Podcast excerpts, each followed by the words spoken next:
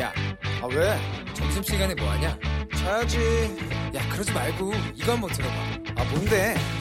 지금 당장 라디오를 켜봐 나른한 오후 깨울 시사 토크쇼 모두가 즐길 수 있고 함께하는 시간 유쾌하고도 신나는 시사 토크쇼 오태훈의 시사본부. 네, KBS 제1라디오 오태훈의 시사본부 2부 시작하겠습니다. 이 시각 중요한 뉴스들 정리해드리는 시간입니다. 방금 뉴스. 오늘은 서울신문의 손지은 기자와 함께합니다. 어서 오세요. 네, 안녕하세요. 예, 앞서 일부에서 동국대 북한어 연구소 김영현 소장과 좀 말씀을 좀 나눠봤습니다만 남북 연락사무소 폭격에 이어서 지금 북한이 위협 수위를 한층 더 끌어올리고 있습니다. 여기에 대해서 청와대 상당히 강력한 입장이 오전에 나왔어요. 맞습니다. 현 정부 들어서 가장 강경한 대북 메시지가 나왔는데요. 네. 어, 일단 오늘 아침에 북한 김정은 위원장의 동생인 김여정 노동당 제1부부장이 문재인 대통령의 6.15 남북공동선언 20주년 메시지를 정면으로 아주 맹비난하는 담화가 나왔습니다. 맹비난. 네, 맞습니다. 그래서 이에 대해서 청와대도 처음으로 굉장히 강경한 입장을 냈는데요. 청와대는 취지를 전혀 이해하지 못하고 매우 무례한 어조로 폄훼한 것은 몰상식한 행위라고 아주 격앙된 감정을 담았습니다. 네. 어, 이제 청와대가 북측 담화에 공식 반응하고 정면으로 반박한 거는 지난 4일에 김 부부장이 이제 대북 전단 삐라를 비난하는 담화 이후에 처음이고요. 이제 현 정부 들어서 이렇게 가장 강경한 메시지가 나온 거는 물론 어제 개성 남북공동연락사무소 폭파에 이어서 오늘 김 부부장의 담화가 선을 넘었다고 판단을 한 겁니다. 네. 그리고 또 우리 국민 감정까지 감안한 것으로 해석이 되고요. 이제 어떤 단어들을 사용했는지를 보면은 윤도한 국민소통수석이 오늘 그간 남북 정상 간 쌓은 신뢰를 근본적으로 훼손했다. 북측의 이런 사리 분별 못하는 언행을 우리로서는 감내하지 않을 것을 분명히 경고한다. 어. 저 거의 한번 들어본 적이 없은 없는 네. 그런 아주 강경한 메시지가 나왔습니다. 예. 그리고 북측에 앞으로도 기본적 예의를 갖춰라. 사태의 결과는 전적으로 북측이 책임져야 한다는 경고를 했고요. 오늘 아침에 청와대가 오전 8시 30분부터 90분간 정의용 국가안보실장 주재로 어, 국가안전보장회 NSC 상임위원회 긴급 화상회의를 열고 이 결과물을 오늘 이렇게 메시지로 냈다고 합니다. 네. 북한 쪽에서는 뭐 군사 행동도 뭐 할 것이다 이런 예고했는데 국방부라든가 뭐 통일부 쪽에서도 입장이 나왔습니까? 네, 그래서 오늘 청와대가 오전 11시에 브리핑을 했고요. 10분 뒤에 국방부가 했고 20분, 11시 20분에 통일부가 했습니다. 어. 그래서 이렇게 차근차근 메시지를 냈는데 국방부는 일단 북한이 지금 사실상 9.19 군사합의 파기를 예고하면서 다시 개성공단 지역에 군을 주둔하겠다 이런 경고를 하고 있는데 이에 대해서 실제 행동에 옮겨질 경우에 북측은 반드시 그에 대한 대가를 치르게 될 것이다라고 네. 경고를 했고요. 또 북한이 여러 군사 행동 계획을 비준받겠다고 발표한 데 대해서도 깊은 우려를 표명한다고 했습니다. 그래서 군은 지금 현재 어, 군사 대비 태세 유지하고 있고요. 이제 안정적 상황 관리에 만전을 기하고 있다고 합니다. 그리고 통일부도 바로 이어서 북한이 금강산과 개성공단의 군부대에 주둔시키겠다는 계획을 발표한 데 대해서 아주 강력한 유감을 표명했습니다. 그리고 또 이제 어제 연락사무소 폭파 같은 경우도 우리의 사실 자산이 많이 들어가 있는 예, 우리 돈도 많이 들어갔어요. 맞습니다. 예. 그래서 이에 대해서도 우리 국민 의 재산권에 대한 명백한 침해라고 지적을 했고 유감을 표명했습니다. 음. 그 오늘 아침 북한이 그 대북 특사 요청한 사실 우리가 이걸 네. 공개를 했잖아요. 굉장히 이례적이고 또 무례한 예, 그런 공개입니다. 이제 오늘 아침에 나온 북한의 메시지가 이제 세 가지 정도로 요약이 됐는데 첫 번째는 아까 문재인 대통령을 직접 겨냥한 김여정 부부장 담화 내용이 있고요. 그리고 이제 어 조선중앙통신의 보도 형식을 빌어서 15일에 문재인 대통령이 정용 국가안보실장과 서훈 국정원장의 특사를 요청했다. 특사를 보낼 테니 받아달라라는 요청을 했다. 네. 이걸 굉장히 맹비난하면서 뻔한 실수가 엿보이는 이 불순한 제의를 김여정 부부장이 불허했다. 음. 이런 식으로 이 굉장히 이제 특사라는 거는 굉장히 비밀리에 이뤄지는 거고 네. 양국이나 이제 여러 국제사회에서도 어떤 이제 약속들이 있는데 외교적인 함의가 다 있는 맞습니다. 거예요, 이게. 그런데 예. 이거를 굉장히 무례하게 공개를 한 거죠. 어. 그리고 이제 또 다른 메시지는 어, 군에서 나온 메시지가 GP 다시 이제 우리가 9.19 군사합의에 따라서 GP 초소를 다 철거를 했는데 이를 다시 복원하겠다. 그리고 여러 가지 공격을 할 수 있다라는 군사적 위협이 있었습니다. 네. 국회는 지금 어떤 상황이에요? 예, 일단 국회가 지금 반쪽 개원을 한 상황입니다. 그리고 이제 어제 같은 경우는 이 남북 연락사무소 폭격이 굉장히 좀 갑작스럽게 이뤄졌고 집권 여당, 여당인 더불어민주당도 약간 조금 메시지가 정리가 안 된 상태였습니다. 음. 그래서 이제 어제 이해찬 대표가 어, 지도부를 다 모아서 메시지를 좀 정리를 했고요. 오늘은 굉장히 강한 유감의 뜻이 나왔습니다. 어, 이해찬 대표 같은 경우에 오늘 회의에서 판문점 선언의 상징을 폭파 하는 북쪽의 행동이 금도를 넘었다고 했고요. 예. 그리고 이제 북한의 이런 행동이 사실은 이제 미국의 관심을 끈다든지 어떤 협상력의 우위를 점하기 위한 전략인데 이런 것들이 반짝 효과가 있을지 모르나 한국인의 마음에 불신과 불안을 심어서 장기적으로 한반도 평화에 악영향을 줄 것이다라고 음. 경고를 했습니다. 네. 어, 그리고 이제 원래는 오늘 이제 반쪽이지만 민주당의 위원장을 맡고 있는 국방위원회를 열어서 군의 보고를 받으려고 했는데 네. 어, 사실 국회에 와서 보고하는 것보다는 그 일터에서 해야 될 일을 하는 게 더 맞다라는 판단안에 국방위는 열지 않았고요. 음.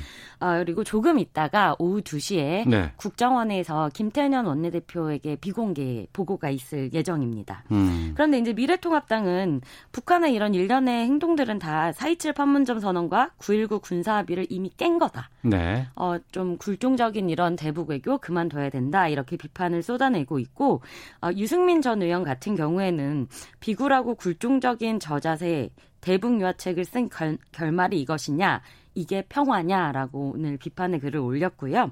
일단 지금 음, 통합당은 국회를 보이콧 중인데 통합당 내부에서도 이런 상황을 감안해서 외통위, 국방위, 정보위 정도는 좀 참여를 하는 게 어떻겠느냐 음. 이런 주장이 나오고 있습니다. 알겠습니다. 오늘 오전에 또 정부가 고강도 부동산 정책 내놨습니다. 이거 먼저 정리해 주시죠. 네, 일단 지금 급등세가 심상치 않다는 판단에 경기, 인천, 대전, 청주 등 일부 지역을 제외한 거의 모든 지역을 조정 대상 지역으로 지정했습니다. 예. 그리고 특히 과열이 심각한 경기 10개 지역, 인천의 3개 지역, 대전의 4개 지역에 대해서는 투기 과열 지구로 지정하기로 하기로 했고요. 또 이제 서울에서 영동대로 복합 개발 사업 등 이제 개발 호재로 투기 자본이 막 몰리는 곳에 대해서는 네. 토지거래 허가구역 지정을 추진하기로 했습니다. 음, 갈 곳 없는 돈이 부동산으로 몰린다고 네. 하니까 여기에 대해서 갭 투자 규제도 강화했다고요? 네, 특히 이 이제 전세와 매매 가격 차이를 노려가지고 하는 투기 자본을 막기 위해서 어 일단 주택가액과 무주택 가 입자 여부와 관계없이 음. 6개월 이내에 무조건 기존 주택을 처분하지 않으면 네. 새로운 이제 전세나 매매를 할 수 없도록 했습니다. 그리고 또 법인을 통한 투기가 많이 이루어지고 있어서 예. 이에 대해서는 이제 우리 종합부동산세를 매기는 그 공제가격 6억 원을 적용하지 않기로 했습니다. 음, 알겠습니다. 자, 방금 뉴스 서울신문의 손지은 기자와 함께했습니다. 고맙습니다. 네, 감사합니다.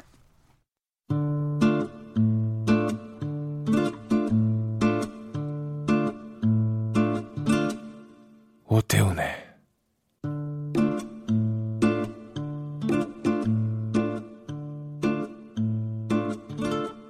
시사본부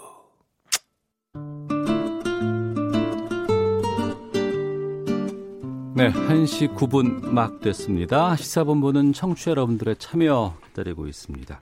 샵 9730으로 의견 보내주시면 되고요. 짧은 문자 50원, 긴 문자 100원, 어플리케이션 콩은 무료로 이용하실 수 있습니다.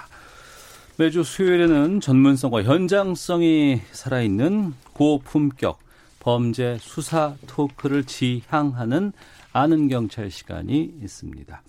김은배 전 서울경찰청 국제범죄수사팀장 나오셨습니다. 안녕하십니까? 안녕하십니까? 예. 배상훈 전 서울경찰청 범죄심리 분석관 나오셨습니다. 안녕하십니까? 안녕하세요. 예.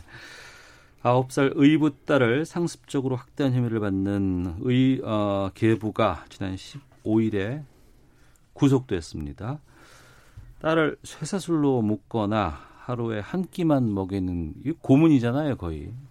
이런 학대를 해서 이른바 창녕 아동 학대라는 사건으로 많은 분들의 지금 분노와 공분을 사고 있는데 저희가 한번 다뤘잖아요 지난주에. 그렇죠.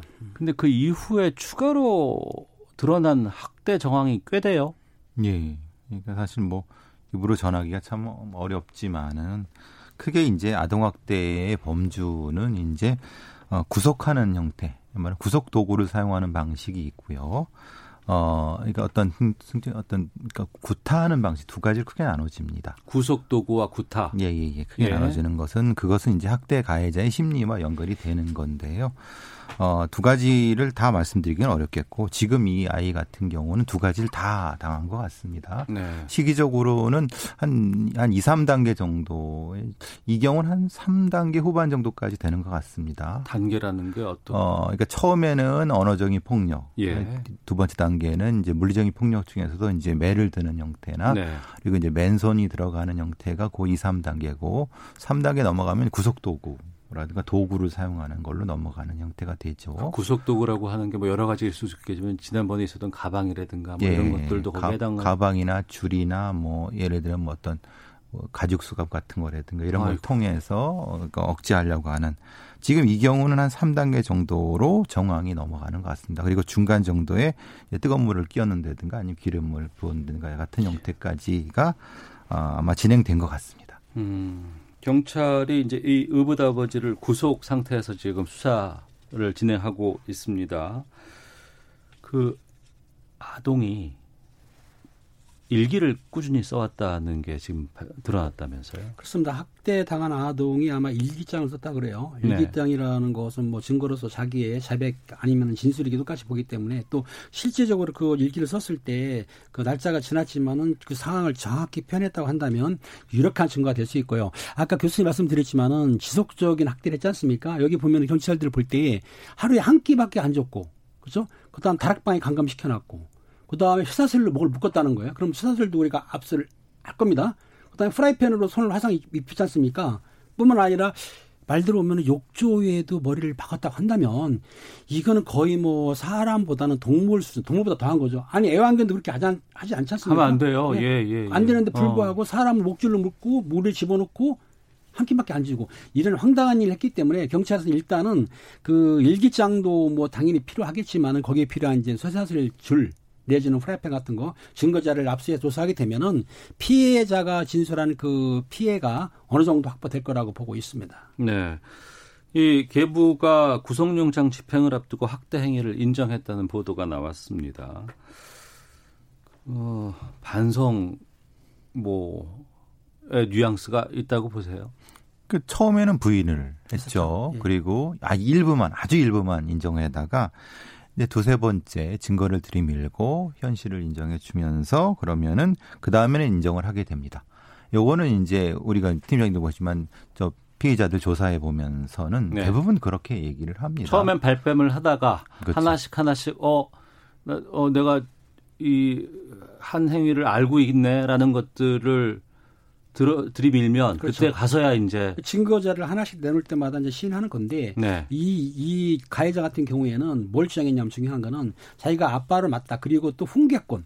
알다시피 그 민법상의 훈계권 있지 않습니까? 그러니까 네. 나를, 나를 징계한 거다라고 이제 약간 돌려서 얘기를 한 거예요. 음. 이거는 그 일반인이 볼 때는 거의 고문수익이 가혹하게 한 건데도 불구하고 자기는 애가 거짓말 하니까 어느 정도 징계를 했다. 그 과정에서 과도했다. 이런 식으로 핑계를 댄 거죠. 네. 핑계 그리고 참 구속영장 심사를 받으면서 이 계부가 한 말이 딸을 많이 사랑한다 이런 얘기를 했다는데 학대를 그렇게 해놓고 사랑한다는 얘기가 나올까요? 근데 이제 그 아동학대 가해자들이 다 일반적이지 이렇게 되지는 않습니다만은 일종의 망상을 가지고 있습니다. 망상이요? 망상이라고 하는 것은 그러니까 처음부터 세게 때리거나 아직 그, 그 그러기까지 정도가 심해지지 않은데 이것이 반복되면서 스스로 자기도 폭력에 취한다고 할까요? 폭력에 중독이 되는 상태가 됩니다. 그렇기 때문에 때리는 거에 대한 감각적인 걸 못 느끼는 상태로 가해를 하는 상태고 그러면서 스스로한테 합리화는 어떻게 했냐면 내가 이 아이를 사랑하니까 내 아이를 좋아하니까 내, 내가 이 아이를 지켜야 되니까라고 망상이 두 가지가 겹쳐버리는 형태가 되죠. 그러니까 이 경우는 아주 그, 그 위험도가 높은 상태를 얘기를 합니다. 네. 그 중간도까지라고 하면은 이 상태는 그 뭐 지금 그래서 이 반복되는 말이 딸을 사랑하고 내가 이 아이를 지켜야 되고 뭐 이런 상태가 된다는 걸 보면은 그런 상태가 아닐까 좀 싶습니다. 그러니까 그 말씀은 이게 그냥 단 한 상황에서만 벌어지는 것이 아니라 이런 유형들이 있어요 아동학대 그렇죠. 양상에서. 예, 양상에서. 그래서 이제 어뭐 뭐, 다 일반적으로 다 그렇지는 않습니다만 네. 많은 사례에서 이런 말을 합니다. 내가 음. 진짜 사랑해서 얘를 그 지켜주려고 그래서 애 잘. 되기 위해서 내가 때렸다. 때렸다 라고 이제 스스로 계속 뇌까리는데 예. 그 말은 뇌까리는 거죠. 네. 그게 현실적으로 그렇지 않다는 것과 현실의 괴리가 생기는 것이 이제 경찰이나 이런 사람 주변 사람들이 증거를 보여주면 아 그때 깨닫는 그런 상태가 될 수 있다는 겁니다. 어. 의붓아버지라고 하잖아요. 그렇죠. 엄마가 있을 거 아닙니까? 어, 친모가. 있죠. 네. 친모는 수사를 받았습니까? 순만은 아직 수사를 정신적인 문제가 있어서 지금 뭐 아마 제가 알기로는 극단적인 선택 같은 걸 하는 그 조짐이 보였기 때문에 일단 병원 치료 끝난 다음에 소환할 건데 아, 친모가. 예, 친모가. 그런데 어떻든 지금 들어보면 그 가해자인 아버지는 사랑한다는 아까 말했다 그랬지 않습니까? 이건 예. 완전히 핑계고 말도 안 되는 소리지 않습니까? 그거는 이제 악의 눈물처럼 그냥 하는 말이고 그 친모 같은 경우에도 지금 조사를 해야 되는데 관건은 이겁니다. 친모하고 그 계부랑 같이 공동으로 합동해서 학대를 했느냐? 네. 아니면은 그 친모는 좀 모르고 있었느냐. 음. 근데 이 상황을 봐서는 모르고 있기 너무 힘든 것 같아요. 그러니까는 네. 알고 있어서 방조를 한 것이냐. 아니면 같이 공모해가지고 지속적으로 그, 그 아이를 학대하고 공모를 한 것이냐. 이게 아. 관건인데 경찰에서는 지금 보기에는 아마 들이 공모한 걸로 보고는 있어요. 공범으로 보고는 있지만 예. 일단은 피해, 아니 가해자인 아버지가 그 자기 와이프 즉 친모에 대해서는 말 좀 아낀다 그래요. 음. 같이 공모했다는 말을 말 안 하고 있거든요. 하지만 더 추후로 조사를 하고 친모도 조, 소환에 조사하다 보면은 당연히 공무원 범위가 나올 것 같아요. 네. 그, 그 말씀을 듣고 1356님께서 친모는 아파서 조사를 안 받았다고 들었는데요. 분명 엄마도 아동 폭행에 가담했을 것 같습니다. 한 집에서 살면서 몰랐을 리가 있습니까? 라고 지금 의견도 보내주셨는데 만약에 친모가 이것에 이 학대에 전혀 영향이 없다 그러면 이 아동은 다시 또 친모한테 또 갈 거 아니에요. 그렇죠. 그 상황이 되는 거죠. 그렇기 음. 때문에 명확히 책임 소재를 밝혀내야 되는 부분인 거죠. 그렇죠. 예, 예. 예, 그게 상당히 중요한 거 그렇죠. 아니겠습니까? 핵심적인 근데 거죠. 이제 맘카페를 친모가 올렸다는 거를 이제 저 인터넷에서 보게 그러니까 되니까 그게 뭐예요? 맘카페에다가 친모가 뭐 글을 올렸다면서요? 예, 그 맘카페 같은 경우에 이제 엄마들이 네. 카페를 공유하는 게 있습니다. 거기에 예. 뭐 사진도 올리고 자기 일상을 올리는데 거기에 보면 음. 그큰 딸, 그 9세라고 그러는데 10세인 것 같아요. 2010년생이니까. 음.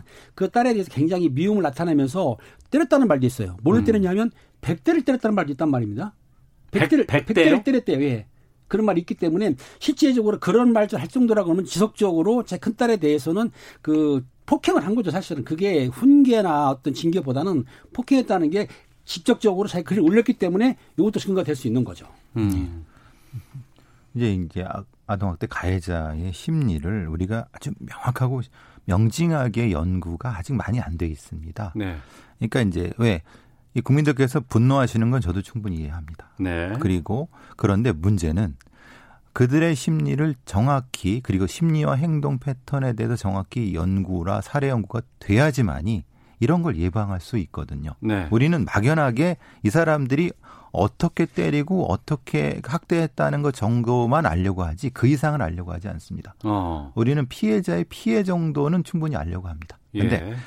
이 피해자와 가해자 사이에 벌어지고 있는 일. 그니 이제 결국은 뭐냐면 이 가해자도 역시 처벌을 받고 또 하나는 이제 이들도 역시 치료를 받아야 됩니다. 음. 제가 이 사람들을 옹호하려고 하는 것이 아니라 네. 결국은 이, 이 사람들 밑에도 이 지금 피해자의 동생들이 또 세 명이 더 있습니다. 지금 이 어, 경우에 예, 예. 예, 정서적 학대를 당한 어. 그 아이들은 어떻게 할 것인가. 그러니까 예. 종합적으로 가족 치료 차원에서 볼 때 이 가해자의 심리에 대한 분석도 명확히 해야 될 거라고 보여집니다. 어, 8775님께서 정말 뉴스를 듣기가 힘듭니다. 어떻게 그럴 수 있나요? 제발 엄벌에 처해 주세요. 필요하다면 양형도 올려주세요. 모든 국민들이 동의할 겁니다. 라는 의견도 보내주셨습니다. 엄벌 뭐 합당한 처벌을 해야 되고 하지만 중요한 것은 아이들이 앞으로 건강하게 살아갈 수 있는 환경을 만들어주는 것이 어른들의 몫이 아닐까 싶고 그거라도 우리가 해줘야 되지 않을까 싶은데 근데 과거에 군대에서 맞은 얘기, 학교에서 맞은 얘기들 참 많이 했었어요. 그렇죠. 이제는 그러면 안 됩니다. 그렇죠. 근데 바뀐 지가 그게 얼마 안 됐어요. 그렇죠? 그렇죠. 예. 그리고 체벌은 교육이다라고 생각했던 적이 또 꽤 있었습니다.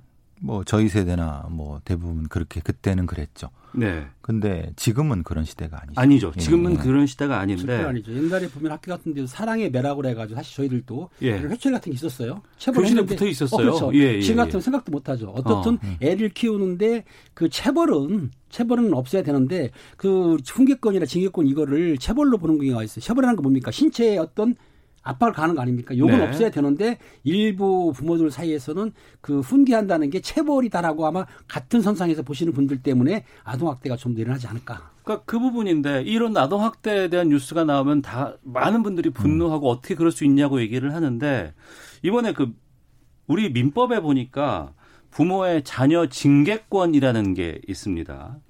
이 법무부가 이 부모의 자녀 징계권을 민법에서 삭제한다고 지금 얘기가 나오고 있거든요. 근데 여기에 대해서는 또 상당히 또 다른 의견들이 나오고 있습니다. 네. 배성원 교수께서 좀 정리해 주시죠. 그러니까 우리 민법에는 915조에 친권자는 그 자녀를 보호 또는 교양하기 위해 필요한 징계를 할 수 있다라고 네. 해서 이제 자녀 징계권이라고 하는데 그래서 아예 이 징계권을 없애면은 어, 애초에 법적인 그초가 없기 때문에 되는 것이 아니냐. 라고 이제 주장하는 바가 있고 문제는 근데 그 징계권을 없앤다는 게 무슨 의미가 있느냐. 음. 왜냐하면 이미 아동학대 처벌의 특례법이나 이런 것에 어 그런 것이 있는 상태에서 처벌을 할 수 있는 거고 이건 네. 징계권 자체에 대한 실익이 없다. 음. 라고 주장하는 분들도 있고 아니다.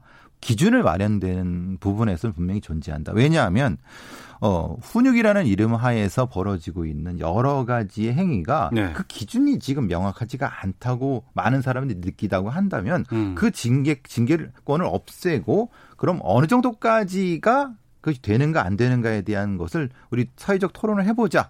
이렇게 이런 차원에서 징계권에 대한 삭제 얘기가 되고 있는 거죠. 두 분은 어떤 의견이세요?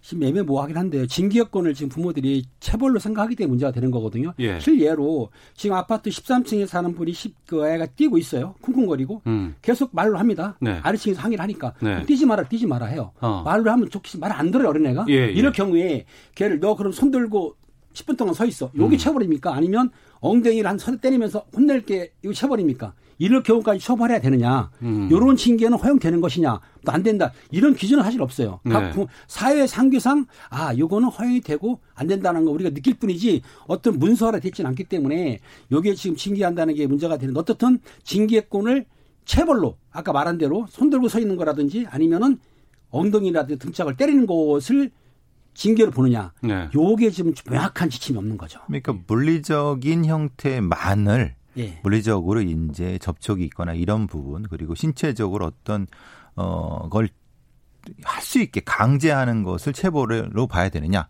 아니면 그것이 아니라 다른 형태도 체벌의 영- 형태로 봐야 되느냐 이런 구분점에 대한 논의가 지금 필요한 부분이 분명히 존재하는 거죠. 네. 지금은 모두 다안 돼, 모두 다 돼. 이런 게 좀 아직 그 논의의 심도 깊은 논의가 진행이 안 된 상태인 거죠. 말하자면은.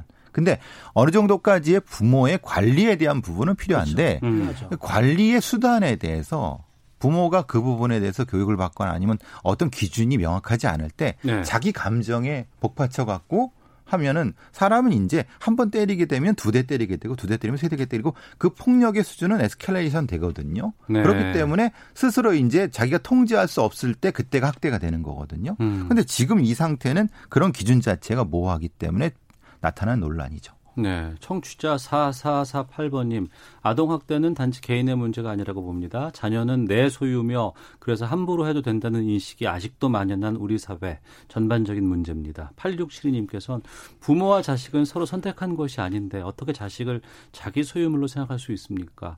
이런 사건들 분노로 끝낼 것이 아니라 우리 사회를 냉정하게 되돌아보고 재발 막는 방법에 대한 사회적 토론을 해야 합니다. 근데 이걸 하다 보니까 이제 자녀 징계권을 삭제를 하느냐 마느냐 이런 얘기까지 좀 나오고 있어요. 다른 나라 상황들은 어떨까요? 아, 그건 있었어요.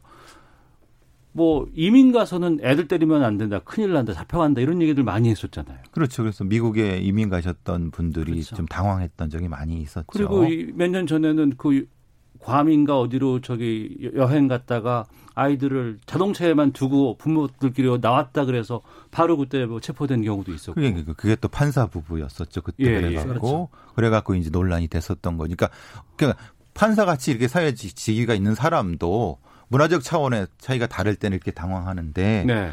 일반인들이 이렇게 이민 갔을 때 그런 당황 부분이 존재하는 거죠. 그러니까 지금 아동 학대나 유기죄는 법정으로 법으로 정해져 있습니다. 네. 아- 아동을 유기한 거죠. 우연히. 어. 하지만 지금 말씀드리는 거는 민법상 915조상에 예. 징계할 수, 할수 있다고 돼 있어요. 징계할 어. 수 있다. 그럼 이 징계가 아까 말씀드린 체벌이냐 아니면은 꼭 말로 사는 것이냐.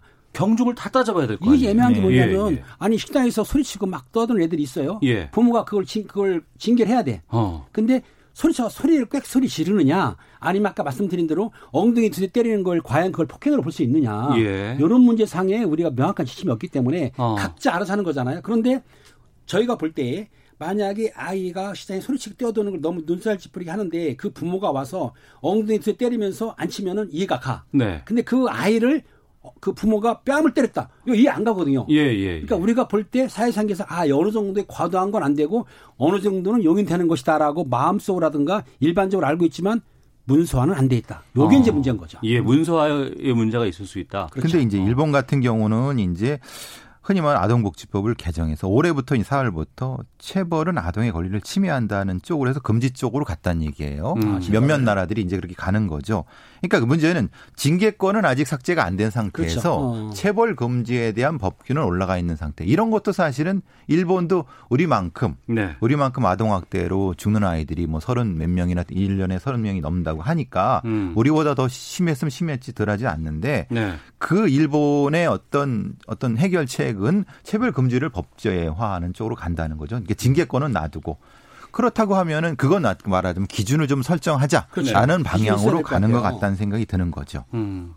그리고 이건 뭐 여러 가지 사- 사회 흐름에 따라서 시기에 따라서 또 사회가 변화되는 양상에 따라서 같은 내용이 달라지게 될 수 있을 것 같습니다.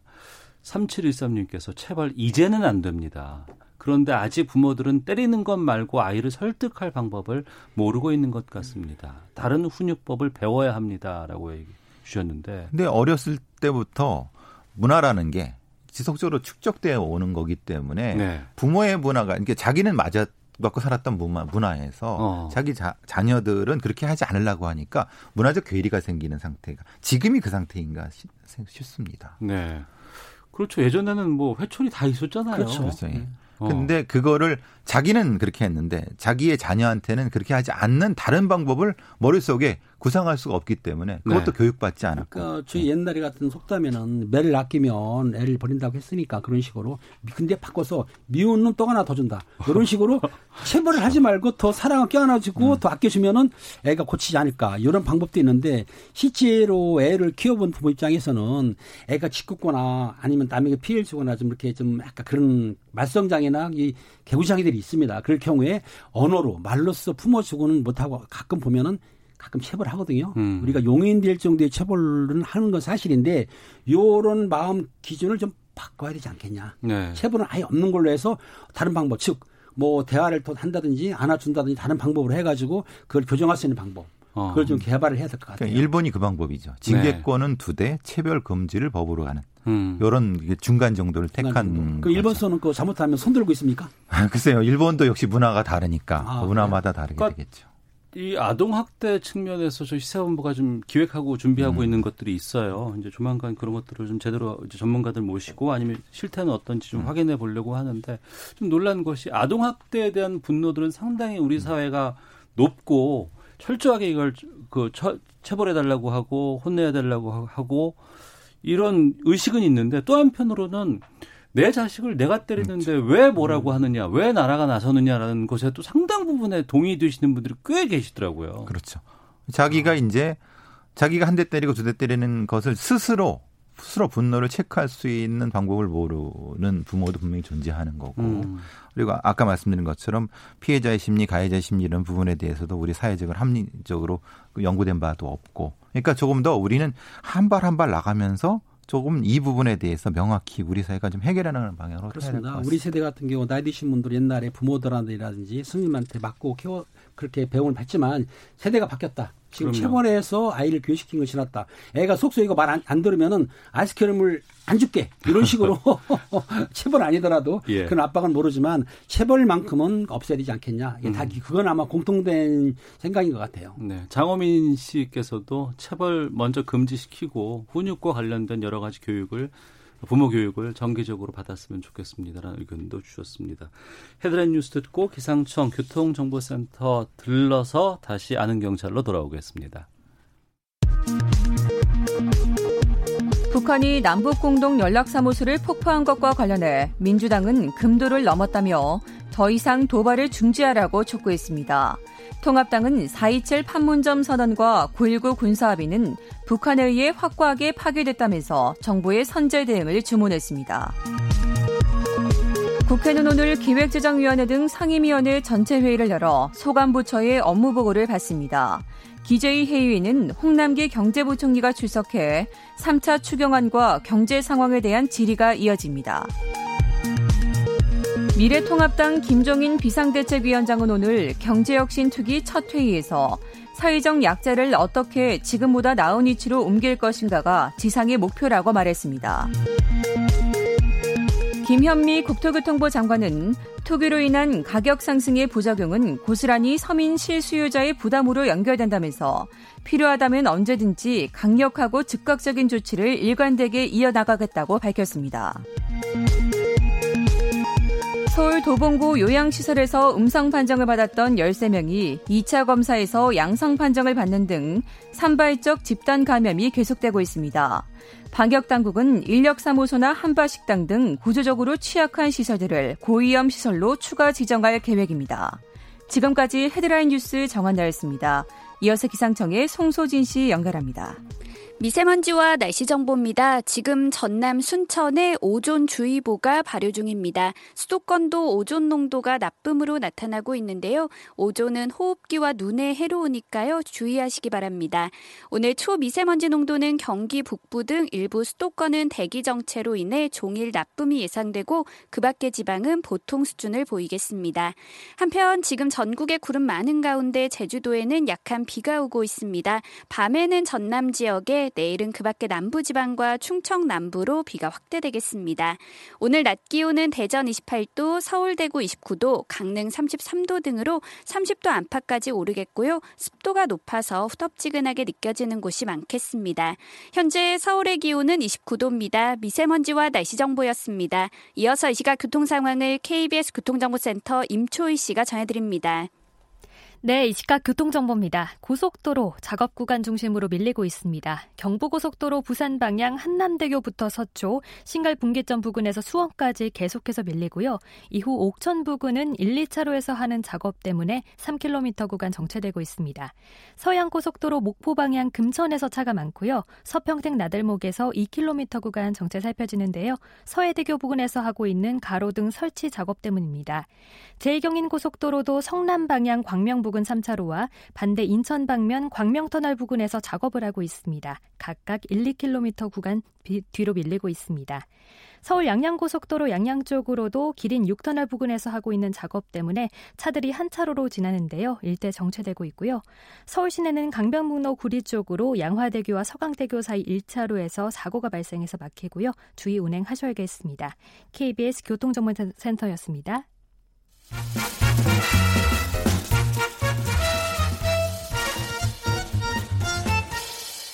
오태훈의 시사본부. 네, 아는 경찰 배상훈 전 서울경찰청 범죄심리분석관 김은배 전 서울경찰청 국제범죄수사팀장과 함께하고 있습니다.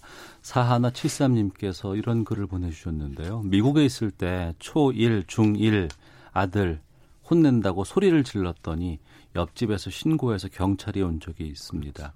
한국인은 원래 목소리가 크다고 변명하고 저도 이런 변명 많이 했는데 목소리 크다고 두 아들도 엄마 편을 들어줘서 경찰이 그냥 간 적이 있네요. 그때는 많이 놀랐지만 이제는 우리도 아동 학대에 대해서 엄격한 기준을 적용할 필요가 있지 않을까요? 라고 의견 보내주셨습니다. 자, 다음 주제 살펴보겠습니다. 아, 어유 이게 저희 몇 번 다뤘었죠. 그 세계 최대 아동 성 착취물 사이트 운영자 이름이 공개가 됐었던 사람입니다. 손정우 씨의 미국 송환 여부에 대해서 법원이 다음 달에 결정하기로 했습니다. 어, 검찰과 손 씨 측 주장에 팽팽히 맞서고 있는 상황이고 법원이 어떤 판단을 내릴지 주목된다고 하는데 어, 이 범죄인 인도 심사 재판이 지금 열리고 있다는데 김은배 팀장께서 좀 정리해 주시죠. 그렇습니다. 2월, 6월 16일 날 서울 고법 형사 20부입니다. 부장판사 강영수 부장판사 그 심의를 했습니다. 범죄인 인도 때문에 여기 결정을 하게 되면 한 달 내에 이제 그 송환될 수가 있는데 요거를 구속영장을 발부돼 가지고 하고 있지만 지금 변호인 측에서는 이겁니다. 만약에 손모 씨가 미국에 송환돼 갔을 때에 그 한국에서 처벌받은 범죄로 받을 수가 있다. 그러니까 죄를 두, 처벌을 도받을 수 있다. 네. 그렇게 정하고 있고 또 하나는 뭐냐면 내국인인데 내국인을 차원을 구태여 외국으로 미국으로 보내느냐. 또 그리고 범죄 수익에 관해서는 사실상은 그 손 모 씨의 아버지가 지금 고소를 하는 걸로 알고 있어요. 네. 그렇다고 한다면 그 사건이 기소가 되거나 재판이 진행되면은 보낼 수는 없거든요. 이런 문제 때문에 지금 그 변호 측에서는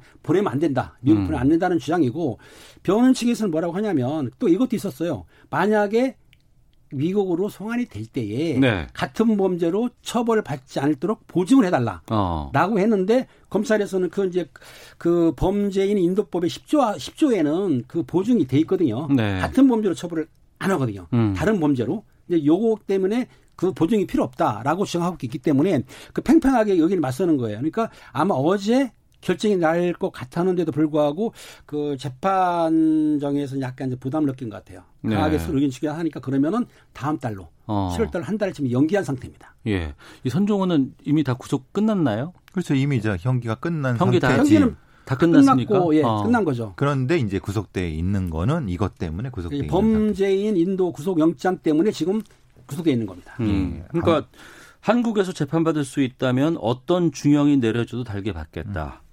가족이 있는 이곳에 있고 싶다라고 이제 이 손정우는 호소를 했다고 하는데 그러니까 애초에 많은 분들께서 이 사건에 관심을 갖고 여러 가지 의견들을 내고 국민청원에 참여를 한 이유는 대한민국에서 이런 아동 성착취 사이트를 운영하는 이런 중범죄자를 1년 6개월형만 살고 나오게 한 것 때문에 그런 거 아니겠습니까? 그렇죠. 우리나라의 법 체계의 미비 네. 때문에 결국은 양형의 형량 차이가 뭐 10배 이상 차이가 나는 그- 것 때문에 결국은 이런 문제가 되는 거고 이거는 시급히 이제 바꿔야 되는 부분인 거고 네. 그것 때문에 이제 원칙상 어쨌든 대원칙상은 어쨌든 우리 국민은 우리 영토 내에서 처벌을 받게 하는 거 맞는데 음. 만약에 이 사람이 이, 이 상태로 저기 송환이 안 된다고 하면은 네. 이 사람이 구속돼 있- 있을 이유도 없는 상태고 또 재판이 오래 가는데 그 재판으로 벌어져 갖고 나는 형량도 별거 아닐 수 있다. 음. 그러면은 이 사람에 의해서 만들어진 많은 피해자, 네. 엄청난 피해자들 그 피해는 누가 보상할 것이냐. 어. 최소한 이 사람을 처벌함으로써 피해를 내야 되는데 달랑 1년 6개월 받고 나머지 그 부분 국제 자금 세탁 부분도 별로 큰 우리나라에서 큰 형량이 되지 않을 텐데 네. 라는 문제가 생기는 거죠. 네. 이 범죄인 인도 조약 이라는 게 존재하잖아요. 그렇죠. 우리와 미국 간에도 존재를 하고 있고. 각 나라마다 예. 그 조약이 있습니다. 어. 각 쌍무 조약이 되는 거죠. 예. 우리나라 조약은 한미 범죄 인도 조약은 1999년 12월 20일에 음. 정식은 대한민국 정부와 미합중국 정부 간의 범죄인 인도 조약입니다. 네. 여기서 이제 인도 대상 범위는 징역 1년 이상의 처벌이 가능한 범죄로 한해서 되는 거. 그렇죠. 네. 그러니까 이걸 간단히 풀어보면은 지금 국내에서 국내에서 예의라는 홍길동이가 범죄를 저질렀는데 미국으로 도주를 했어요. 네. 처벌을 못하니까 미국을 요청해가지고 홍길동이를 한국으로 보내달라. 이렇게 해서 처벌할 수가 있습니다. 아니면 미국에 있는 마이클 잭슨이 한국으로 도망갔어요. 네. 그러면 미국 정부가 요청이 옵니다. 마이클 잭슨을 잡아서 보내달라. 보내줘요. 음. 요게 이제 원칙적으로 이렇게 가장 중요한 건데 이, 이, 이 경우는 지금 뭐냐면 자국인을 인도달라는 거예요. 네. 자, 무슨 말이냐면 한국인이 한국에서 범행을 했는데 미국 법에 초청이 됐다. 미국에서 요청을 했어요. 그러면 한국인을 미국으로 인도를 해야 돼. 어. 그렇죠? 무슨 말이냐면 미국의 인, 미국 사람을 우리가 인도를 받아야 되고 미국에서 버- 뭐 미국 범죄인이 한국 상대로 범죄를 했어. 네. 인도를 받아야 돼요. 요게 받은 적 있어요. 음. 패터튼 사건 알죠? 예, 이태원 예, 사건 이태원. 받은 적이 예, 있거든요. 예. 그런데 그거는 패터슨이 한국에 와서 이태원 사람을 살했단 말이에요. 음. 근데 손정호 같은 경우에는 미국에서 범죄한 게 아니고 한국에서 범죄를 했지만 미국에 관계된 범죄가 포함된 거란 말입니다. 네, 그러니까 네. 미국에서 인도를 해달라고 하는 거예요. 어. 2018년 8월에 아마 아동 음란물 배포죄로 뭐 기소를 벌써 했어요. 거기서는 예. 그러니까 달라. 어. 근데 손진호 같은 경우에는 억울하다. 한국에서 했는데 내 미국에서 한 것도 아닌데 이런 음. 식이거든요. 하지만 범죄인 인도 조약에 의하면 어떤 범죄든 실제적으로 아까 말씀하신 대로 1년 이상 형이 해당하면은 미국에 해당된 거는 요청할 수는 있어요. 단지 그걸 우리가 심사를 해서 보내냐 안 보내는지 재판부의 결정인 거죠. 예. 오는 7월 6일 3차 신문기일 열고서 재판부가 최종 결정 내리기로 했다고 합니다. 그러니까 한 달이 채 남지 않았어요. 어, 송환 여부에 대해서 두 분께서는 어떻게 전망하시지 짧게 듣도록 하겠습니다. 음, 서울 고법의 재판장님도 고민이 많으시죠. 왜냐하면 예. 대원칙상으로는 보내지 않는 거지만은 문제는 그로 인해서 나타난 후과 부분에 대해서는 음. 고민을 많이 하시는 것 같고 그래서 한 번 더 하시는 것 같고 사실 저는 이제 결과적으로는 보낼 것 같다는 생각이 듭니다. 네.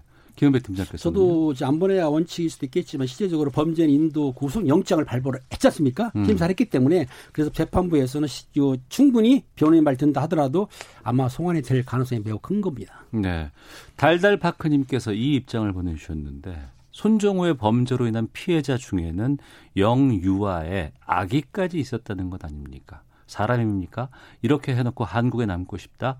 미국으로 보내야 합니다. 라는 의견도 보내주셨습니다. 한 범죄자에 대해서 보내느냐 마느냐라고 논의를 한다 그러면은 뭐 여러 가지 입장이 나올 수 있겠습니다만 이 범죄에 대해서 왜 많은 분들께서 분노하고 또 그렇게 아, 극악무도한 범죄를 저질렀음에도 불구하고 왜 대한민국에서는 그 형량밖에는 받을 수밖에 없는 상황인 건지 여기에 대한 고민들이 분노가 이 댓글에 담겨 있는 것 같습니다.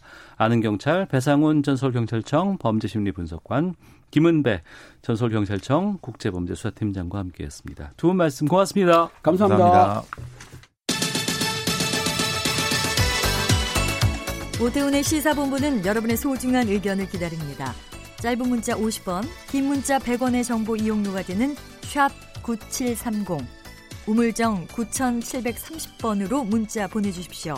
KBS 라디오 앱 콩은 무료입니다. KBS 라디오 오태훈의 시사본부. 지금 여러분은 대한민국 라디오 유일의 점심 시사 프로그램을 듣고 계십니다. 일제 강점기 강제 징용 역사를 왜곡하는 내용이 담긴 일본의 전시 시설이 공개가 되었습니다. 강제징용을 인정하고 희생자를 기리는 조치를 하겠다고 일본이 국제사회에 약속을 했었어요. 그런데 이걸 지키지 않고 있습니다. 여기에 대한 비판들 계속 나오고 있습니다. 다시 또 이 군함도 얘기를 우리가 다루게 됩니다. 김성환의 뉴스 소다 일본의 군함도 역사 왜곡 논란 짚어보겠습니다. 시사의 진행자 시사평론가 김성환 씨 함께합니다. 어서 오세요. 네 안녕하세요. 네. 군함도 문제는 그 이전에 유네스코 문화유산 등재 네. 이때 논란이 좀 세게 있었죠. 아 이게 굉장히 오래된 겁니다. 그러니까요. 이뭐 1, 2년 만에 있었던 일은 아니고요. 네. 어, 일본이 공식적으로 군함도를 세계 문화유산으로 등재하겠다 이렇게 밝힌 게 7년 전입니다. 2013년입니다. 벌써 7년 됐나요? 이게? 네. 근데 그때 군함도만 세계 문화유산으로 등재하려고 시도했던 건 아니고요. 예. 명분은 이거예요. 메이지 혁명 이후에 일본에서 산업혁명이 일어났잖아요. 네. 그러니까 그 산업혁명기에 만들었던 시설들, 그러니까 당시에는 28개 시설을 추진을 했었는데요. 그러니까 숨- 이 시설들은 근대 문화유산에 해당이 된다. 어. 그러니까 일본의 근대 문화유산이다. 그렇죠. 예. 뭐 세계 문화유산으로 등재하는 거니까 세계 문화유산에 해당이 되는 것이다. 네. 그러니 그걸 좀 등재할 수 있도록 해달라 이런 움직임이 당시에 일었었고요. 그래서 이때 나가사키 조선소라든가 그리고 우리가 군함도라고 부르는 미쓰비시 해저 탄광이 거기 안에 포함이 돼 있었던 겁니다. 네. 어, 당시에는 이제 한꺼번에 세계 문화유산으로 추진한 지정하는 방안을 추진을 했었는데 일부는 또 빠지기도 했고 실제로 등재된 거는 한 23곳 정도가 등재가 됐습니다. 그러니까 일본 입장에서는 이게 산업 혁명기에 어, 만들었던 유적이라고 볼 수 있는 있다고도 볼 수 있겠지만 우리 입장에서 또 다르잖아요. 절대 아니죠. 예. 예. 일본이 산업혁명만 해서 그리고 이제 경제 발전만 한 게 아니라 제국주의의 길로 나서게 되잖아요. 그렇습니다. 그럴 때 침략을 당한 국가 입장에서 보면은 역사의 아픔이 서려 있는 곳 아니겠습니까? 근데 이런 것을 인류 보편적인 어, 정신이라고 하는 것에 비춰볼 때 세계 문화유산이라고 등재하는 게 말이 안 되잖아요, 사실. 음. 국제노동기구 같은 경우에도 강제 노동이 있었다고 하는 사실은 이거는 불법이다. 이렇게 인정한 바도 있거든요. 네. 근데 일본의 등재에 대해서 당연히 우리 입장에서 반대할 수밖에 없었던 거죠. 네. 그래서 어 당시에도 우리 정부가 이거는 세계 문화유산으로 등재하면 안 된다 이렇게 얘기를 하니까 일본이 이제 여론에 밀리게 되잖아요. 그래서 일본 정부가 추진했던 게 그러면은 강제 노동 사실도 함께 그 설명을 하기 위해 우리가 노력하겠다 이렇게 얘기를 했던 거예요. 어. 그래서 2015년 세계유산위원회가 등록, 등록 여부를 심사를 할 때 주변 국가들이 반대를 하니까 어, 시설 전체 역사를 알릴 수 있는 방안을 마련하라. 일본 시설 전체 역사를 알릴 수 있는 방안. 네. 네. 그러니까 일본 입장에서 산업혁명기에 만들어졌다고 하는 점, 또 그게 국가 발전에 기여했다고 하는 점을 설명할 수는 있겠지만, 네. 그렇다 하더라도 그것으로 인해서 고통받은 사람에 대한 얘기도 함께 알려라. 예. 이렇게 얘기를 했던 겁니다. 어. 그래서 등재 결정문 주석으로 그 내용을 공식적으로 달기도 했었거든요. 예. 근데 일본 측이 또 위원회 앞에서 위원회 회원국들 앞에서 본인 의사에 반해 강제 노역을 아, 반해서 강제 노역을 한 사실을 인정하고 정보센터 등을 만들어서 희생자를 기리는 조치를 하겠다 이렇게 약속을 했습니다. 정보센터 등 희생자를 기리는 조치를 취하겠다. 네, 그러니까 정보센터 같은 것들을 만들어서 우리 네. 일종의 역사관 같은 거죠. 그러니까 우리가 이걸 하긴 만들긴 만들었지만 이게 우리에게 의미가 있지만 우리가 이거 하느라고 다른 분들에게 너무 죄송스럽고 그, 고통을 미안합니다. 줬다. 이런 잘못을 했습니다라는 것들을 알려야 되는 게 의무 아니에요. 네, 그렇죠. 그거를 전제 조건으로 세계유산위원회에서 세계문화유산으로 등재할 수 있도록 해준 거죠. 그게 등재가 됐습니까? 등재가 됐죠. 예. 등재가 됐는데 되고 난 다음에 그러면 약속을 지켜야 되잖아요. 그렇죠. 약속을 지키지 않고 있다는 게 문제인 거죠. 그러니까 특히 이번에 뭐 전시 내용이 문제가 되고 있다면서요. 그러니까 그게 제가 말씀드렸던 정보센터라고 하는 거예요. 예. 도쿄 신주쿠에 있는 총무성 제2청사 별관에 산업유산 정보센터를 설치를 하고 그걸 일반에 공개를 했어요. 네. 원래는 지난 3월에 개관을 하도록 해, 아, 할 예정이었었지만 코로나 사태로 폐장이 됐다가 두 달 만에 다시 문을 연 건데 예. 막상 가서 보니까 약속을 안 지킨 거예요. 음. 조선인 강제노역 시설 7곳을 포함해서 산업유산 23곳을 소개를 하고 있는데 네. 그러면 지금 일제가 강제 동원 그 강제 동원을 해서 조선인들을 노역을 시켰다고 하거나 이런 내용들을 포함하고 있어야 되는데 그런 부분은 어, 등록 경위를 설명하는 연표 끝부분에만 작게 언급을 했다고 하고요. 영상을 전시를 하고 있는데 그 영상에 군함도와 관련해서 일본인 사람들의 주장을 일방적으로 싣고 있었다는 거예요. 어. 그러니까 스즈키 후미오라는 사람이 증언한 내용이 들어가 있는데 네. 당시에 집단 따돌림이 있었느냐 조선인을 상대로 해서 음. 아니 귀여워해줬지 손가락질은 안 당했어. 네. 이렇게 얘기를 하는 부분. 채찍질이 혹시 있었느냐? 강제 음. 노역하면서 일 안 하면 막 채찍질을 했다고 하는 증언도 있었거든요. 네. 노동을 시켜야 하는데 무슨 채찍질을 했겠느냐? 이런 얘기를 하고요. 돈은 잘 받았느냐? 네. 강제 노역을 당, 당, 당하면서 월급을 제대로 못 받았다고 하는 증언도 있었거든요. 잘 받았다. 돈 떼어 먹었으면 그냥 뒀겠느냐? 이런 얘기를 해요. 음. 그리고 군함도에서 두부 가기를 했다는 일본인은 조선인들이 우유를 정기적으로 배달시켜 먹었다. 이렇게 얘기를 합니다. 네. 이거는 뒤에 또 소개할 시간이 있겠지만 당시에 조선인들이 거의 먹지를 못하고 노동에 시달렸다 이런 얘기들을 해왔거든요. 예. 그러니까 우유까지 배달시켜 먹었다 이렇게 얘기를 하는 걸 포함시켰던 거예요.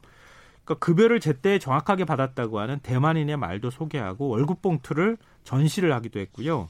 심지어는 한국에서 만든 영화 군함도 보셨죠? 네. 많은 분들이 보셨는데 이 영화를 보고 화가 났다. 모두 음. 거짓말이라고 들었다. 이런 얘기까지 증언으로 담아서 영상으로 보여주고 있는 상황입니다. 네. 앞서서 권고했던 사항들, 이거 이행해라고 했던 사항들 하나도 지키지 않고 있는 거 아닙니까? 그렇죠. 그러니까 이 사실 정보센터를 도쿄에다 만든 것도 문제가 있어요. 우리 군함도에 가잖아요. 일본 사람들도 가고 네. 한국인들 중에서도 군함도 가보신 분들이 있거든요. 그럼 군함도에 대한 역사를 어디다가 지금 알려야 됩니까? 음. 군함도에서 알려줘야 게 맞죠. 네. 거기에 전시관을 만들든 우리 보통 그렇게 하잖아요.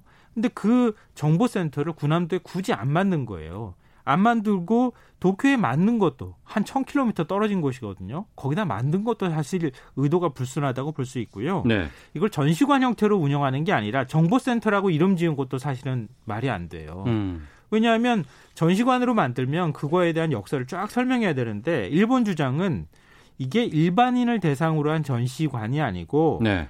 어, 전문가 연구 시설인 싱크탱크 형태로 짓겠다 이렇게 얘기를 했습니다. 예. 이것도 논란이 일고 있잖아요. 그러니까 당연히 이것도 부적절한 방법인 거죠. 어. 그러니까 세계 유산 위원회는 어, 이 문제에 대해서 일본이 이런 식의 입장을 밝히기도 하고 하니까 어, 2015년 등재를 할 때 약속을 충실히 이행, 이행하라. 네. 당사국과 대화를 해서 이 음. 문제 이 문제에 대해서 풀어라 이렇게 얘기까지 했었는데 일본은 네. 무시를 하고 지금 그냥 자기들 가는 대로 어, 강행을 하고 있는 겁니다. 약속 안 지켰으면 취소해야 되는 거 아닌가요? 그러니까 이게 사실 한번 세계 문화유산으로 등재하면 취소하는 게 이렇게 간단치는 않습니다. 음. 세계 문화유산으로 등재하는 과정도 쉽지는 않지만 세계 문화유산 위원회라고 하는 게 각국이 다 참여를 하잖아요. 참여를 해서 또 국가의 이익이 충돌하는 곳이기도 합니다. 네. 그러니까 일본 측이 반대하고 강력하게 반발하면 한 번 지정한 곳을 다시 취소한다는 게 이렇게 쉬운 일은 아닌 거죠. 예. 한동안 군함도라는 섬의 존재를 우리가 모르고 있었을 때도 있었습니다. 하지만 이번 그, 그 당시에 7년 전에 그 일본이 이런 걸 등재시킨다고 했을 때 많은 국민들이 분노를 했고 영화도 나왔고 또 많은 방송 프로그램 통해서 뭐 직접 가서 사진도 찍고 뭐 거기서 인터뷰도 하고 이런 거 많이 했었잖아요. 네, 맞아요. 어. 근데 사실 군함도 역사를 설명하기 시작하면 뭐한 기- 시간이 예, 예. 모자란데요. 어, 간단하게 말씀드리면 이게 나가사키 항에서 한 남서쪽으로 17km 떨어져 있는 섬입니다. 음. 뭐 바위 섬이라고 해야 되나요? 그냥 그냥 암석 덩어리라고 해도 과언이 아닌 이곳에다가 일종의 이제 석탄을 캐낼 수 있는 광산을 만들어요. 근데 주변에 파도가 많이 치니까 그 주변을 둘러싸고 파도가 넘어 들어오지 않도록 하는 그런 시설들을 만들고 나서 나중에 보니까 어 일본 해군 전함을 닮았네. 네. 그래서 군함도라고 부르는 거예요. 실제로 일본명은 하시마라고 부르거든요. 근데 1937년 일본이 2차 중일 전쟁을 벌이게 되잖아요. 그 이듬해 38년도에 전시 체제에 들어갑니다. 그때 국가 총동원령을 발동을 하게 되는데 음. 어, 이렇게 하고 나니까 전시 체제에 들어가면 당연히 석탄이 많이 필요하잖아요. 네. 조선소를 또 어, 운영을 해야 되기도 하고 철도 많이 필요하고 하니까 그러니까 노동력이 부족해지니까 조선인과 중국인을 데려갑니다. 근데 그냥 데려간 게 아니라 일부는 큰, 큰 돈을 벌 수 있다고 속여서 데려가고 네. 일부는 강제로 끌고 갑니다. 이때 조선인 한 500에서 한 800명 정도가 여기에서 일을 했던 것으로 지금 알려지고 있는데요. 그러니까 군함도의 해저 탄광은 거의 생지옥이었다고 해요. 일본에 그러니까요. 탄광이 많지 않았는데 네. 어, 왜뭐 육지에 탄광이 뭐 일본 전체가 섬이긴 하지만 본토에 탄광이 그렇게 있으면은 그렇게까지 힘들게 탄을 캤겠습니까? 그러니까 탄이 일본은 별로 없는 거예요. 그러니까 해저 탄광을 개발하면서까지 하니까 그 해저 탄광에서 탄을 캐는 게 얼마나 어렵겠습니까? 바닷물도 음. 들어오고 깊이가 한 1m 정도, 1km 정도 달했다고 해요. 탄광 내부 온도가 45도를 넘나들었다고 하고요. 굉장히 탄을 좁, 그 굴을, 갱을 좁게 뚫어가지고 한 12시간 정도를 누워, 거의 누워있다시피 하면서 탄을 캐냈다고 합니다. 이 과정에서 조선인들이 석탄가루를 들이마셔서 폐병에 걸리기도 했고요. 가스가 폭발하거나 탄광이 무너져 내리는 사고로 목숨을 잃는 경우도 많았습니다. 그러니까 우리 어르신들의 희생 끝에 어, 또 나중에는 해방 이후에 이분들이 돌아오시다가 또 돌아오지도 못한 분들도 상당히 많았다는 얘기도 많이 들리기도 했었잖아요. 도망치려고 하다가 예. 바다에서 바다에 뛰어들었다가 목숨을 잃는 분들도, 분들도 많았던 근데 거죠. 이걸 그냥 일본이 저렇게 역사도 왜곡하고 함부로 날뛰는 거에 대해서 가만히 둘 수는 없는데 우리 정부 어떤 또 대응이라도 입장이 있을 것 같은데요. 이미 그 도미타 고지 주한 일본 대사를 초치를 하고 강력히 항의를 했고요. 아, 유네스코의 일본의 역사 왜곡 행위에 대한 문제 제기도 하겠다 이렇게 밝혔습니다. 네. 그리고 11월에 세계유산위원회 회의가 열리게 되거든요. 이 회의를 또 기회로 삼아서 우리의 입장을 적극적으로 알리고 국제사회에 지금 일본의 부당한 조치에 대해서 어, 여론조도 펼치겠다 이게 정부의 입장입니다. 음. 근데 이거를 한다고 해서 금방 뭐 일본 측이 태도를 바꿀 것 같아 보이지는 않습니다. 그렇죠. 예, 네. 예. 지금까지 그게 여러 가지 해, 해왔던 행동들을 반추해 보면 쉽게 안 될 것 같아요. 일본이 이건 뭐 작년에 우리 수출 규제 때부터 계속 나왔던 얘기이기는 한데요. 일본의 극우 세력의 우경화 움직임하고 뭐 맥락이 같이 맞닿아 있습니다. 네. 이게 작년에 일본회의라고 하는 일본 극우 단체에 대한 얘기들이 많이 나왔었잖아요. 음. 아베 총리를 비롯한 아베 내각의 상당수가 그 일본회의라고 하는 극우 단체에 소속돼 있다. 예. 이런 얘기까지 나오고 있는데요. 이미 일본의 이렇게 극우 세력의 움직임은 역사를 다시 새로 쓰려고 하는 움직임은 90년대 말부터 시작이 됐고요. 그 다음에 2000년대 초에 아시다시피 역사 교과서 왜곡 움직임이 나타났잖아요. 네. 그래서 뭐 지금 독도는 우리 땅이니 어, 우리 땅이지만 자기네 땅이라고 주장하고 있는 상황이기도 하고요. 자라나는 세대들한테 일본의 패전의 역사를 가르치지 않겠다. 음. 일본의 역사, 국민들의 자긍심을 키워주겠다. 이런 의도로 지금 역사 왜곡을 계속하는 거니까 쉽게 이 움직임을 바꿀 것 같아 보이지는 않습니다. 그럼에도 바꿔야 되겠습니다. 어떤 것들을 취할 수 있을까요? 또 해야 될까요? 이게 계속 뭐 우리 입장에서 독일 사례를 얘기를 할 수밖에 없어요. 어. 독일이 유대인 그 살해한 부분이라든가 이런 것들에 대해서 지금까지 사죄를 하잖아요. 네. 그러니까 독일에도 똑같은 군함도와 비슷한 광산 시설들이 있었거든요. 2000년대 초반에 세계 문화유산으로 등재하면서 독일이 뭐라고 했느냐면은 강제 노역은 독일 최대 제조업 공장 안에서 특히 잔인하게 이루어졌다. 음. 유대인이 살해됐다. 이런 표현들을 사용했거든요. 네. 일본이 이 부분에 대해서 왜 독일은 저렇게 하는지 한번 좀 봤, 제대로 봤으면 좋겠다. 음. 그리고 역사를 왜곡한다고 역사가 사라지는 것은 아니다. 피해 당사자들이 있잖아요. 그러니까 그런 점들에 대해서 일본 정부가 좀 깨우쳤으면 좋겠습니다. 네. 그리고 이전에 대한민국이 아니에요. 아, 그럼요. 네, 우리 위상이 네. 상당히 올라왔기 때문에 알겠습니다. 자, 김성환 씨와 함께했습니다. 고맙습니다. 네, 고맙습니다. 시사분 마치겠습니다. 안녕히 계십시오.